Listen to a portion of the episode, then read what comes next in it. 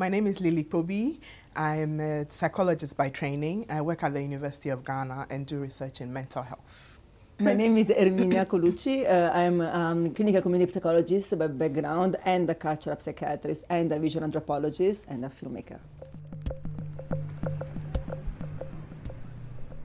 So we actually here in Berlin, with also with Ursula, uh, presenting uh, um, Kaboom, which is our world premiere of Kaboom. So thank you for having us here to for this very important uh, event. So this is part of a, a, project we've been working for over three years now, which is called Together for Mental Health, which is a collaboration between four institutions: uh, Middlesex University, my institution, King's College London, which is Ursula Read Institution, University of Ghana, Lily, and Gadjah Mada University in Indonesia, and uh, we are collaborating, looking at collaboration between uh, faith-based healers, traditional healers, and the mental health professionals in uh, Ghana, Indonesia, and seeing if these collaborations uh, improve mental health care and um, try to eradicate human rights abuses in these two countries, in short. Yes, so in, with the Ghana context, there's been a recent drive to in, improve community mental health care. So we have a lot of health, mental health workers who are starting to build partnerships with traditional and faith-based healers. So this film really is looking at what that, what those collaborations look like and what helps it to thrive, or what are some of the challenges that they encounter when they go out into the field.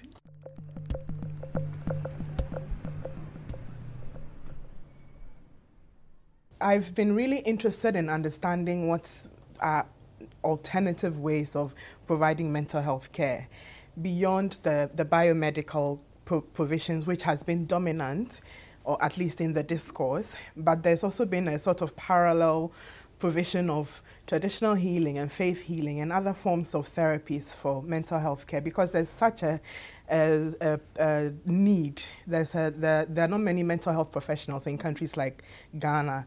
So many people do rely on traditional healers. So I've been really interested in understanding what do they do, what are their methods like, how different are they from biomedicine, what can we learn from those methods that perhaps we can use to integrate the care that is provided. And in integrating or in understanding what they do, then we can also look at ways to regulate and monitor to be sure that people are not um, being abused and so on.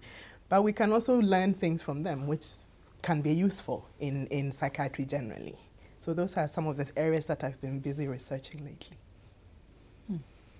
Well, I'm very much kind of linked to what Lily just spoke about. My interests are um, very much about mental health and human rights, particularly looking at uh, low middle income countries. Mainly I work in, in, uh, in Indonesia and other South Asian, Southeast Asian countries. So Ghana was my first uh, experience actually working in this context. But human rights and child rights, uh, women rights, and uh, mental health issues are kind of my main area of research, as well as prevention of suicide, uh, particularly youth suicide in uh, low middle income countries, as well as humanitarian settings. So these are my, my main kind of topics of research, but also I uh, research methodologies and looking particularly within cultural psychiatry, cultural psychology, I mean critical approaches to this to branch of disciplines how can we actually use um, uh, methodologies that involve more people in the community that are made for the community. And that's how visual anthropology approaches applied to the visual psychology and the uh, psychiatry then came about. So very much my work is around arts-based method and visual methods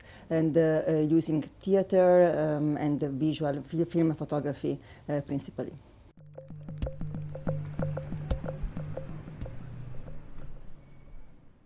We we are starting to see more and more interrogation of what what what constitutes a valid approach or a valid way of knowing what mental health is about or how to even access care and what healing or what um, recovery means for people. So for me, one of the things that is very striking is that is this shift or this, this gradual, at least consideration of the fact that indigenous ways of knowing or indigenous ways of healthcare can also be considered equally valid. But we've got to understand what they constitute and how, how it works. What are the nitty gritties of what make up indigenous knowledge systems um, when it comes to mental health care? And those things will transform how we look at you know, um, interventions and what it means to have recovered and things like that. So mm. those are areas that I think are really gaining ground these mm. days. Yeah. Yeah, and uh, I guess partially what, what also Lily said, but also looking, I, I think, I mean, I, mean, I don't know if it's what I'm seeing or what I'm hoping, uh, but uh, what I, definitely see also through these projects we've been involved in is a, a, greater involvement of people with the lived experience of mental, mental health issues. Both people who themselves have experienced uh, this, uh, the, the, these issues and the, the carers and the families and others in the community. And I believe this greater involvement is opening a potentially new perspective in terms of what matters to them, what recovery, for example, means, as uh, uh Lily just, uh, just mentioned, what actually healing means to them. Because a lot of focus in psychiatry, as was mentioned before, and also psychology, traditional, more traditional psychology, is being about a biomedical approach which obviously for people, people like us interested in culture, it is very scary because it is a monopolization, more or less, of looking at one way of intervening and one way of, of uh, looking at what mental health and mental illness means. And when you start involving people who actually have experiences and are able to, to share those experiences, then there are necessarily new perspectives that are brought in and the new voices that, that are being heard. And also tech, um, methodologies like look, look, looking, uh, using visual methods, uh, more, more uh, um, uh, accessible accessible uh, way of having people sharing directly their voices can bring this perspective within any branch of mental health, including cultural psychiatry. Um, I, I think that it's, it is how we can start to transform what is offered. Um, because there are some, you know, it's been sold, psychiatry has been sold as the the answer, you know, to a lot of problems. And to a large extent, yes, it's very useful, very helpful. But and in a lot of contexts, it's also not enough. That mm. alone is not no longer mm-hmm. found enough. So, looking at um, cultural psychiatry means that we can start to interrogate what else can we offer beyond the medicalization or beyond the, the structured talk therapies and so on. What else can we pull together? What cultural ideas and values can we include so that the wellness or the recoveries that we're seeing are more contextual and they're more appropriate for the, the people that are using it? So we need to understand these things and we can't change things unless we research things and understand this and, and, and you know imagine a, dif- a different world so it's really important that we do these kinds of projects to help understand what's out there mm. Yeah, I guess kind of connected to this is, is you know uh, what we brings to us is the understanding that uh, that uh, care healing doesn't happen within a psychiatric ward or, with, or within a, psychologist's uh, clinical room. It's something that know, mental health and mental illness have their origin and therefore also their kind of healing process within the community society. So looking at culture, and when we say culture, in my perspective, we're talking about culture, social, political, spiritual. So all the dimensions, really looking at us as what we are, an holistic being composed of many dimension. So it's bringing that who we actually are within the clinical practice. It's something I don't think it's something we are bringing in, we are bringing back in. Because as also we spoke this morning, that when you look at psychology, at least I guess our field was the origin of what actually we did, and then became something else, something that was reduced not in parts. And now I think we're kind of going back to something that we were before as disciplines, but also bringing new perspective. Obviously, century of, of knowledge exploration have brought to us.